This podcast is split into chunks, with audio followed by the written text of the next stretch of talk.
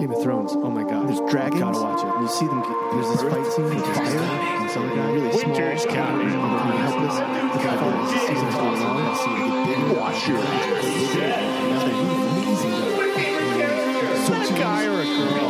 But seriously, we gotta see it. What's so his name wonky, again? dead It's zombie like chicken doesn't shit. Jakari's mean? And uh, Lost his hair. You feel cool. Hair. Feel cool. Fucking red wedding. I cannot give you back your homes or restore your dead to life, but perhaps I can give you justice in the name of our king.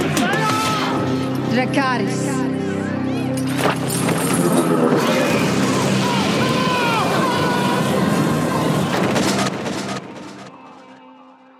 Welcome to the Coffee Clatch Crew Game of Thrones Instant Coffee Edition. I'm Jason, I'm Christina. and today we are going to go over episode 2, Stormborn. Yes, we're trying something new yet again. We must be confusing you fans, but we are realizing that these episodes have way too much packed in for only one podcast review. So, when possible, we are going to try to give you two each week.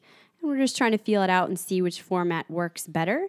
So, this week we're trying an instant cast right after the episode, our initial thoughts on it. So this is going to be different than our normal casts. If you're just listening to us for the first time, know that we normally go more in depth, we give you more behind the scenes. That will be coming later this week. Yes, we will still have the deeper look episode, which will go into our title meaning, thoughts on the opening sequence in the map, fun facts, new faces and places, Wolf Watch. Our Raven rating for the episode, and our MVB, Most Valuable Bannerman, and our Clatchers comments with all of your feedback for this episode. But that's next episode. So, right now, Jason, we're just going to give our overall thoughts. We haven't done any research, any looking into this. What did you think about this episode, too? Well, I really enjoyed it. Um, this episode left me feeling the exact opposite that Dragonstone did. Dragonstone, the ending credits came in, and I was like, yes! This one, I was like, oh my God. Oh dear, yes, and a totally different episode altogether, right? Because we spoke about how episode one was a lot of setup, very interesting, but a lot of quieter character moments and building the anticipation towards this explosive episode two, where there's a lot of action going on, and we end it with a big battle sequence. And I have to say, I'm very proud of us. Almost all of our predictions, all of the things that we were saying are coming true. The biggest one has to be the Wolf Watch, right? The reappearance of Nymeria, which I know a lot of people saw coming, but we've been on the Wolf Watch train for many years. Yes, that, Arya going back up north, Well, that was yours. I didn't think she was going to do that. the reason why Jorah was there, Sam being able to heal him, or trying to at least. There's so many. I'm, I'm forgetting them. Yeah, learning about both of their backgrounds. So, Sam being able to tell him, Hey, I knew your father. He was the Lord Commander. I served under him. I watched him die, and I'm not going to let that happen to you. Him being able to heal Jorah with the dragon glass. So, I have to also say that last episode, when we talked about the theory that the dragon glass might be able to heal him, we hadn't seen the analysis where people slowed that scene that he was looking at the book talking about dragon glass and it actually saying it has healing properties and was ingested in order to do so. However, that's not what Sam's doing here. No. And we'll talk about that. Some kind of other procedure that's far more barbaric and dangerous. You know, it's awesome in our Clatchers comments episode, which was really fun. If you guys haven't heard that one, you definitely should listen to that one. I had spoke about watching the opening credits again and noticing that in the north, when they zoom away from the wall, that the water on the side, the right side, looked frozen. And now, today, we saw all over the internet people are talking about that. It's still a tricky shot because when they're close up on it, it does look white and frozen. And as they zoom away, it starts to get darker blue. right. I think they're just winking at us. They're not trying to be too eh, obvious. I do have to say, if there's one thing I'm not sure how to feel about, there's more than winks happening here, especially in this episode. Oh my goodness, They are yeah. flat out flashing neon lights, the double D's, to say, hey, book readers, look, look, look. but I'm enjoying every minute of it. So, what we're going to do here is we're just going to go quickly through the major locations and the big things that happen there and our initial thoughts about them. We'll start with Dragonstone, where we see that Dany is assembling her team and trying to plan for things, she's starting out by questioning Varys on his loyalty. And I wondered if that would happen, but I didn't think we were going to get so far into the showdown essentially between the two of them. And Varys really not backing down and saying everything he's been saying all along. I don't stand for any one king or queen. I stand for the people and what's right for them. And I will support you because I think that you are the best to help them. Yeah, I wasn't anticipating that. She started it off with, uh, I don't think I ever gave you the proper thank you. And then she goes hard on him. Dany is not trusting many people this season. Looks like she's learned from her past. One thing we do know is she really does trust Tyrion, and we'll get into that later. But when she's talking to Varys, she started making me doubt Varys for a second. I was like, oh, yeah, I remember he did all this. And why would we trust him? But at the same time, I was like, we need him. Hopefully, she, she doesn't just kick him out now. That's the last thing you want to do. Yeah, and in the very beginning, it was so hard to tell the difference between Varys and Littlefinger because they did seem to flip flop sides and they were always scheming with their own little birds or rumors or whatever they had on their side. But as time goes on, you realize the essential difference boils down to something huge that Littlefinger is only for himself and all the things he's always wanted that he's not been able to have, whereas Varys is for the realm and he wants peace and he wants for the small folk who are so often ignored. And she respects that. I think she's establishing something key about her rule by saying, Yes, I will forgive, even if people did serve on the wrong side last time around. And that's something Robert was able to do and keep his allies when he became king. But I didn't know if she would be able to bring herself to do that. She does so, but she says, If you betray me again, though, I'll roast you alive. I'll burn you alive, Watch yeah. your step. But I love the way she does it. Swear this to me, Varys. If you ever think I'm failing the people, you won't conspire behind my back. You'll look me in the eye, as you have done today, and you tell me how I'm failing them. And I think Varys respects that. Absolutely. He says he would expect nothing else from the Dragon Queen. This is how she should rule, and it's part of the reason he believes so strongly in her. She has the ability to unite many different people and to forgive past wrongs if they will swear their loyalty now, which is exactly the same thing Jon was doing. But she also backs that up with a much harsher bottom line. But do not betray me. Be loyal to me. And if need be, I will come in with force and take you out. And that's kind of a different message. Uh, but yeah, I I think he respects that and he thinks it's right for the realm. Speaking of forgiving, uh, she doesn't really know Melisandre's background, but she does take her in, and Varys is the one to say, hey, listen, she served Stannis last time around, but I think Dany knows that the red priests and priestesses, the Lord of Light, is going to be important here. And Melisandre says that Dany's going to have a role to play, but so is Jon. Yeah. Encourages her to write to him, bring him there, hear him out. Ultimately, she does again because Tyrion says he trusts him. She's relying more and more on Tyrion's advice. And the letter says, yes, come, talk to me, but also bend the knee. Is she threatened in some way by, by Jon? I don't know. I, I did not see this coming. She was very cold with what she said, but I do think that Tyrion did not write that. I think Tyrion put his spin on it and it was a lot more inviting. So in the letter, it seemed a lot more respectful and a lot more inviting. Yeah, he had to write Dany's message, right? He had to say that because she told him to, but he needed Jon to know this really is me, Tyrion. I'm on her side, and I'm going to make sure this thing doesn't go sideways if you come here. Now, there's so much I want to talk about that scene, but we'll do that in a couple days in our full cast. Absolutely. Yeah, because we move on very quickly to seeing them with the entire rest of the council that she's assembled in the war room, talking about what to do next. The others, including Yara, want to strike at King's Landing now. But yet again, Dany heeds Tyrion's advice and says she doesn't want to slaughter. I love this. I love the fact even Tyrion noticed. If you saw the look on his face, she followed what he said verbatim. And it definitely shows if she trusts anybody, it's Tyrion. Well, and he's got quite a plan for what to do next, right? He is the first one to acknowledge the Lannisters have always been the power behind the scenes. And we talked about this just last episode. The Mad King got super paranoid about that. That Tywin was his right hand man, that they relied upon the Lannisters, their power, their gold. So Tyrion knows this, and he thinks, yes, they should siege the capital instead of attacking. They should do so with a Westerosi army so that the people can't say she's coming in with a bunch of savages and killing everybody. So send the Dornish and the Tyrells to do that while the Unsullied attack Casterly Rock. and that just shut everyone up and united them on this cause. Uh, okay, yeah, that could work. All except for Lady Olenna, and this really worried me because privately she urged Dany to ignore Tyrion and everyone else's advice and be a dragon. What does this mean? Well, like you said when we were watching the show, we know that Lady Olenna wants revenge, and that's all she cares about. So I would say to ignore her. Yeah, she's trying to push her into a quick fight, right? To, to go and attack King's Landing, to do things a little more brashly, but it doesn't seem like Dany listens to her. Because later we do see Theon and Yara on the ships. Presumably they were going to Dorne to do as they suggested.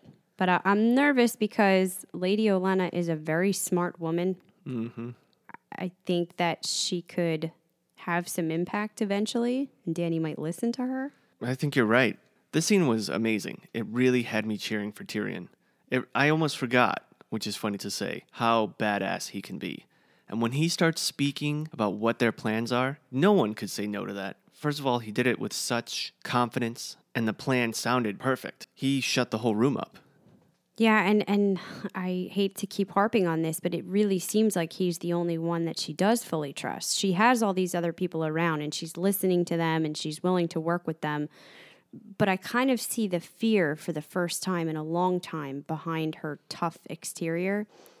This is the real game now. She's about to take on some very serious enemies and she's allied with people that it's a very tenuous group, all held together by her, her will. And and how much does she need to lay down the law? How much should she be forgiving? And I think that's why you throw somebody like Jon Snow in the mix and it's a little concerning to him, somebody who's styling himself king in the north but fighting for the true cause.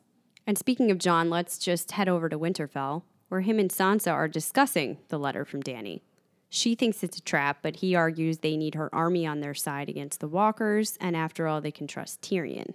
Yeah, I said this last episode, and I'm going to continue to say it. I'm concerned about Sansa. Whenever she is on screen, I get a weird feeling. I think she's going to fuck some shit up. I know. I, I understand that everybody feels very connected to her and wants to see her come out of this whole thing on top because of everything that she's been through. But I've kind of been saying all the way through that, yes, I think she's gotten tougher. She's gone through adversity and she is learning more about this scheming and plotting game. But I don't think she's been learning the right things from the right people. I think in a lot of ways she still has growing up to do. Um, there is that kind of noble but a bit pig-headed and short-sightedness that she gets from the Stark side. You know, the, this sense of right and wrong and justice, and there's a, a fine mm-hmm. line. And, and Jon realizes you can't play that way anymore. No.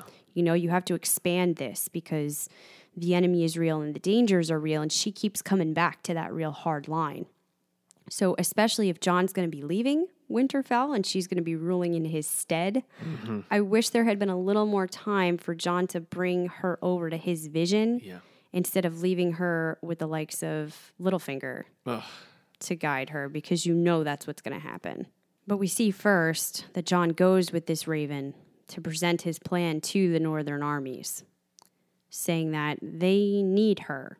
He's going to go with Davos. They're going to meet with Dany because they need the dragon glass and they need the allies.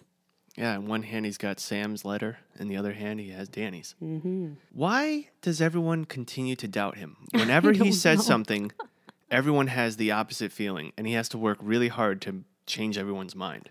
It's like you chose me. Will you guys stop second guessing everything I say? Because he does keep coming out with these things that are controversial against many, many years and decades of the way things have been ruled, especially in the North with mm. that, that very hard line we've been talking about with the Stark rule. So he starts out as Lord Commander saying some crazy shit, like we're gonna let the wildlings through the wall and they're gonna fight with us. They're not our enemies anymore. Then he's got to convince people White Walkers are real and they're a threat to the kingdom. And now he's saying, no, no, these Targaryen crazy conquerors, we're gonna be friends with them. And I'm gonna leave you guys in the middle of wartime to go meet up with this woman, and it might be a trap. I can see the hesitation, and the last thing they need is Sansa in the other ear saying, hmm. This is a bad idea. All of their fears, she reinforces that. Of course. And so you can see the crowd turning. And I was really worried when even Lady Lyanna Yep. is saying, You're abandoning us. As soon as she spoke up, I was like, oh, he does not have the room. She, she's not even backing him up. Yeah, he's always relying on her. But by being honest and explaining where he's coming from and why they need to do this, he finally does get them back over to his side again. Yeah, but the way he shuts Sansa up is by saying, In my leave, you will be ruling, which doesn't make me comfortable because then her shutting up because now she'll be ruling mm. doesn't mean that she's going to do right by Jon. Yeah. Or that she's going to follow along with what he would do Yeah. in that position. Well, because her big argument was, You're abandoning us. And again, I think there's this Sansa hurt from everything she's been through underneath that. What she's really saying is, You're abandoning me. Yeah. You're leaving me like everybody else did to try to figure this shit out on my own. And I'm worried. But, but when instead of allowing her to fall back into that maybe more childlike notion, he empowers her to step up. Don't look at it that way. Take charge and help me to do this. And I'm hoping, if nothing else, this will finally push her to take that step up. Yeah, if only Littlefinger wasn't there. Did you see the look on his face when Jon Snow said you'd be? Grinning like a oh fool. Oh my God. This is what he's been waiting for this whole time. And he has got some balls on him. First of all, following Jon into the crypts, he should have punched him right off the bat. I was hoping he wouldn't let go of the throat. Then he's reminding him, by the way, I saved you in the Battle of the Bastards. You need me. I loved Catelyn all along, and I know she underestimated you. He was even trying to push those buttons. uh, but now I love Sansa, so it's all good. What kind of a reaction did he think he was going to get from Jon know. for that one? And of course, we're going to talk about Arya in a second, but Jon goes out at the end of this scene, and so Arya's going to miss him. Just like she's been missing by a moment No, right? seeing all these members of her family. Presumably, Sansa will still be there. we have to hope. So at least there'll be that reunion. Man, she's gonna get there and she's gonna be like, "What the again?" I'm hoping because there's always misunderstandings with her. Like, what if she gets there, hears or sees that Jon isn't there, and doesn't even have the time to realize that Sansa is, and just winds up leaving again? I hope not. She's feeling very downhearted after what she's been through. And she's alone. Matter of fact, let's just talk about her because, oh Yeah. boy. It was never more obvious how alone she is and must feel than when she was at that fire in the middle of the woods by herself. Yeah, first she sees Hot Pie, which should be this great reunion, a friendly face now after so long, and she's just shut off to Yeah. even connecting with him on any level. The only thing she takes from that is that she didn't realize Winterfell wasn't still under Bolton rule. And he's like, hey, uh, your brother Jon is there, by the way. He took back Winterfell and he's now king in the north.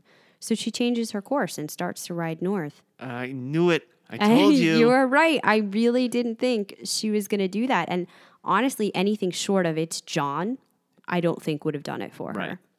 But that was always the closest relationship. And that's why I'm so upset. They're going to miss each other again. My goodness. And the moment we were waiting for this whole time, when she's confronted by this pack of wild wolves, Nymeria is at the head of it, but it is not the reunion we had hoped for. My goodness, so many emotions went through. I think I was actually tingling. Yeah, I wrote in my notes, I'm actually tingling when we saw the wolves show up. And now you could really see the difference in size from a dire wolf to regular wolves. oh, this is what a dire wolf is supposed to look like. Mm-hmm. The way it was described in the books, twice as large, three times as large as a regular wolf. Man, she just looks so badass and amazing. And we had said, I think even in the prepper, that she would be with a pack of other wolves and she'd be the head of it. Yeah. She's learned to survive. And and she's done so by being wild. And not being in service to a human. From the time they first picked up these direwolves, Ned tried to tell them they're not pets. Mm-hmm. They're not meant to be at your side and follow you around and live indoors. They are wild creatures, and that's where they're supposed to be. And unfortunately, we've seen the results of that prove out that wolf after wolf that tried to stand by their Stark owner and protect them wound up dying for it. Yeah, those were the emotions and the thoughts going through my head when she was saying, Come with me, I'm going back home. And I said to myself, I don't really want Nymeria to go with her because she'll probably die. Speaking of that, the way that whole scene broke down, it was so beautiful. We had all the wolves coming up, snarling, it was scary, and then we see Nymeria. And she was the scariest one of them all at Oh, first. yeah. And it, it didn't look like she was going to back down until she said, It's Arya. You know, Oh, maybe you don't recognize me because you haven't seen me. That scene was acted so brilliantly.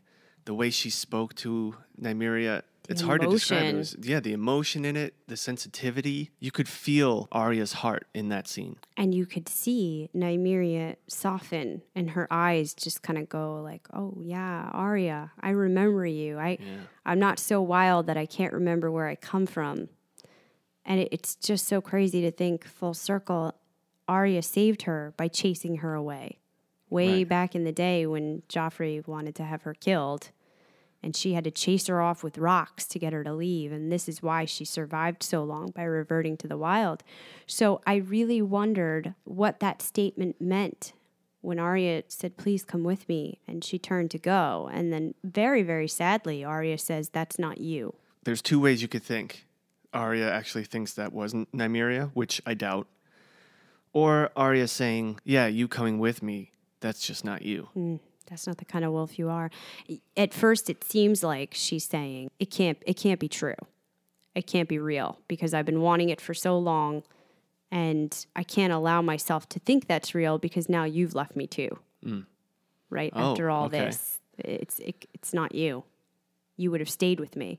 Oh, I see. So you, you saw it that way? No, I that's initially was my reaction because you have the sad swelling music, Nymeria turning her back, a very tearful Arya saying this, but I then said exactly what you're saying that it just wouldn't be you to do that. Right. I can't ask you to do that. That's not you. So I'm going to hope that that's what it was, but either way, I think Arya is feeling very hurt and alone now leaving that exchange and I'm I'm worried. Again, I'm always worried for Arya. All right, we have three more areas to discuss. Let's talk about King's Landing. We have this very short clip to start it off where Qyburn takes Cersei to the pits under the Red Keep mm. where the dragon statues are kept. Such a cool scene, though. Yeah. And he shows her the new weapon they have been toiling to create this massive, I don't even think you can call it a crossbow, but that's what it looks like, that can shoot directly through stone. And we have to assume if it can go right through that stone, it is going to take out a dragon. That mad scientist, he's no joke. Um, I love the big skull that we got to see. That was a giant dragon. That was one of their greatest dragons. Yeah, he tells us it was Balerion the Dread, the one that Aegon rode across the sea so long ago. His flames forged the Iron Throne and brought the Seven Kingdoms down. And he was powerful but not invincible, and that's where this whole idea came from. I mean, we'll talk about this more on the next cast, what those statues are doing down there and why they're important. But I guess it got Qyburn thinking we could make a weapon to fight these guys. Oh. And he's done it. You know a dragon's going to die. Man, Qyburn is a weapon that everybody has underestimated. From day one, he was kicked out of the Citadel, but gained all of this knowledge still about what it means to be a maester. He's learned the ways of the world. He is a cunning man. He's a maester that's willing to actually do something. He's a dark maester, if you want to call him that. And later we see Cersei trying to rally what men she has left to gain these allies and convince them of the danger of the Mad Queen and her savage army, much the way we thought she would. Uh, what I didn't expect was Jaime pulling Randyll Tarly aside to try to get him to serve as his general by promising him to be Warden of the South if they win. Yeah, we got to see how persuasive Jaime can be. He's very good. Randyll Tarly was not convinced after Cersei spoke to him, but I think, I, well, we know now that Jaime said he wants him to be the ranking general, and if they win, they will be Warden of the South. And the way he told him, the way he broke it down, he had to first create a seed of doubt in Lady Olenna's banner because we know that they're a vassal house to the Tyrells. So Yeah, and he's known Lady Olenna forever too. Yep. He says that to, it's it's also personal. I mean, listen, we've only ever seen Randyll Tarly as the jerk father of Sam, but he is a brilliant military man, and again, we'll get more into that next time. Cersei knows the value, and so does Jaime, of having this guy on their side. Part of what makes him so great, though, is he actually does believe in honoring this oath that he made. So it's not going to be easy to turn him against them, but ah, this Warden of the South thing is seeming to have some influence on him. Plus, like you said, just saying Lady Olenna has lost it. She's bringing savages over. Uh, Dothraki are coming to Westeros for the first time ever. I think probably makes him feel less bad about breaking that oath. It's not really doing that anymore if she's gone bonkers. But more on that next time. I really want to talk about what's going on at the Citadel. I, I think I find this the most riveting out of any place we're seeing. You know, first you see Archmaester Ebros pronouncing this grim outlook for Jorah. I mean, yeah, he could live 10 to 20 years, but he's only got top six months until his mind starts to go. And basically, there's no curing him because he's unwilling to do this procedure that Sam brings up. It's just too dangerous. I kept saying, Sam's going to fix him. He's going to fix him. Yeah, found it in a book. Surprise, surprise. But, you know, uh, Ebros makes a good point. The guy that wrote this book wound up dying of grayscale. Yeah. So clearly, this procedure was not 100%. And Sam knows that he's risking getting this by helping Jorah. Oh, for Because sure. the same thing could happen to him. So he goes down there in his gloves, his big black gloves, to try to protect himself. And I don't know what I was expecting, but not this. He basically has to skin Jorah alive. Oh, God, that was so hard to watch. I mean, his whole upper body is covered in this. How did he ever think he was going to do this without Jorah? Screaming, making any noise? Couldn't he knock him out? Something, right? Did they have Just the punch ability the to? guy in the face. Did they have like anesthesia or something? well, I think that's why he brought him the rum. We know they had milk of the poppy. Oh yeah. which was like their narcotic. I think if he gave him enough of that and then punched him in the face, he probably would have gone out. I mean, listen, if that's me, that's what I want to happen. Yeah. Do whatever you got to do because you're going to pass out from pain eventually, anyhow. That's what I thought. Yeah. Such a graphic scene, huh?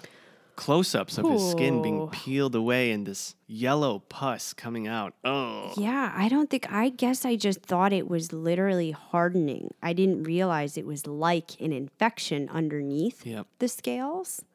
And I really thought the dragon glass was going to be what he was going to use eventually. But instead, he's following this Maester's procedure. And I don't know what he's putting on afterwards, Yeah. but some type of medicine that Neosporin. will make it heal. I just, oh, it doesn't look good.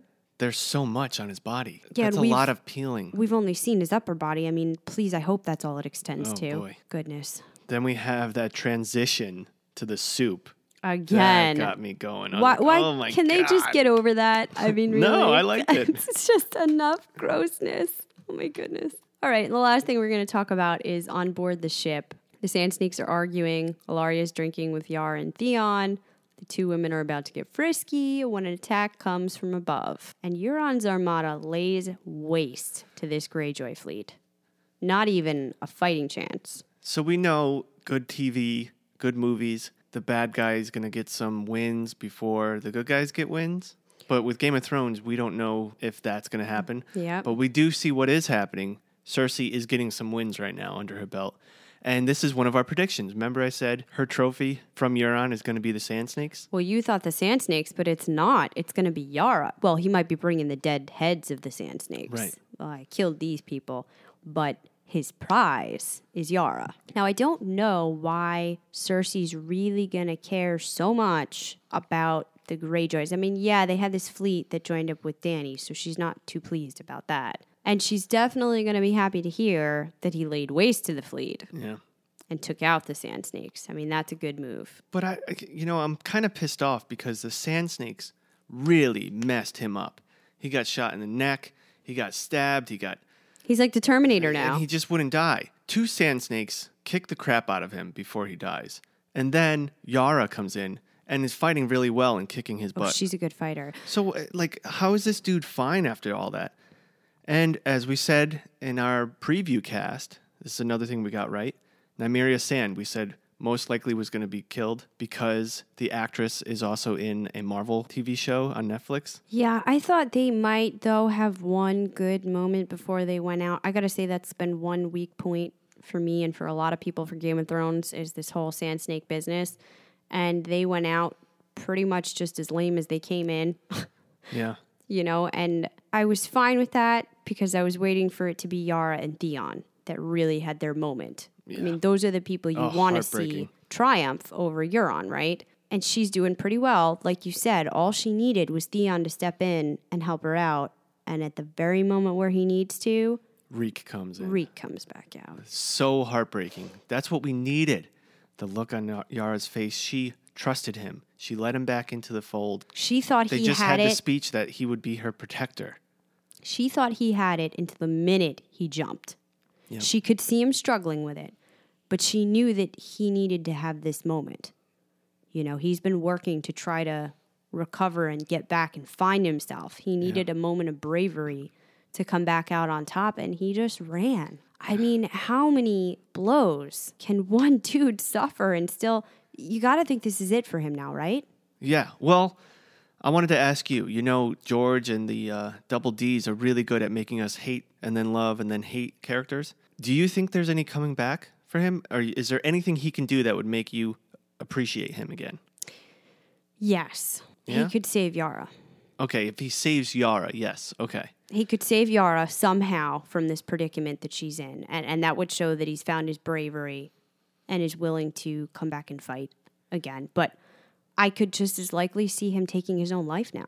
I mean, I don't think he's going to die out there on the sea just from floating around. I think he, he could live if he wants to.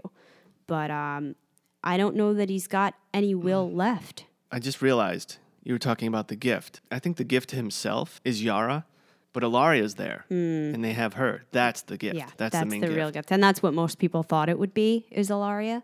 And when we were predicting this episode, we were talking about the kiss. It was a real kiss, and I told you I'm surprised it was a real kiss. Yara's pimp game is strong. I, I guess so. She's she's very charming, but I didn't think uh, for an instant.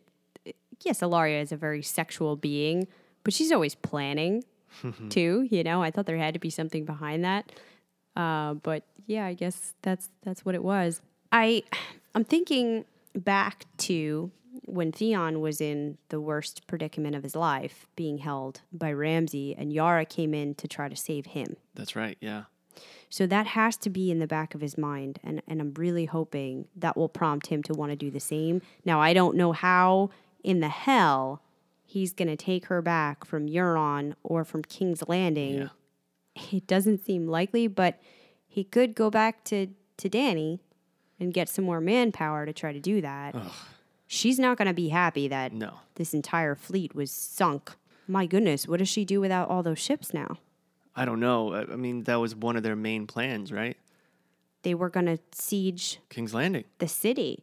Now I know only part of that's by water, but a very important part. If you can't stop his armada, then you really can't successfully do the siege without slaughter. So will she now have to fall back on that? I still can't get over this scene because when Yara was fighting Euron, remember I kept saying Theon's gonna save her, Theon's gonna save her, and I imagined mid-fight Theon comes from behind and just stabs him. That would have been epic. I really I thought he was gonna have an instant where he struggled with it, but he would overcome it. Like th- this was it. I'm just so disappointed. Okay, I'm done on my Theon rant. Uh, one of the last things we have to say is there are a few people we didn't see in this episode. There was no Hound and crew, Beric and Thoros. Uh, there were no White Walkers. No. So anxious to see where they're at because we also didn't see the Wildling contingent that was supposed to be headed to Eastwatch, and there was no Bran in the Wall. So I know we got all of that last time, and I guess hopefully we'll see them next episode. This is hard. There's so much more I want to say, but we got to keep this short so we can get this out by tomorrow. I really enjoyed this episode. Bittersweet, like Game of Thrones always does to you. We want to know what the Clatchers' feelings are. In our next episode, we again will go deeper into this episode, but we will also go over Clatchers' comments, which is our favorite part.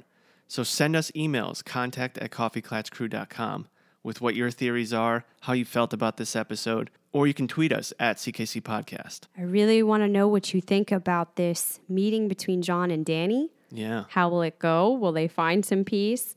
Does Sam do this procedure successfully? Does he save Jorah? Oh, I and hope he does. If so, are they fleeing next episode from the Citadel headed to Dragonstone?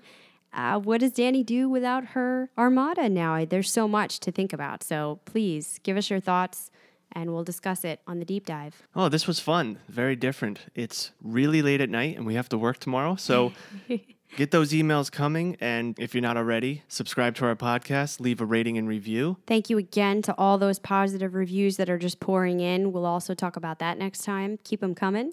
Because we're going to be getting this episode out at you earlier in the week, the next one might be a day or so later than last time, so we can really do the research. But uh, we'll have that out as soon as we can. Till next time, this round's on me. This round is on me.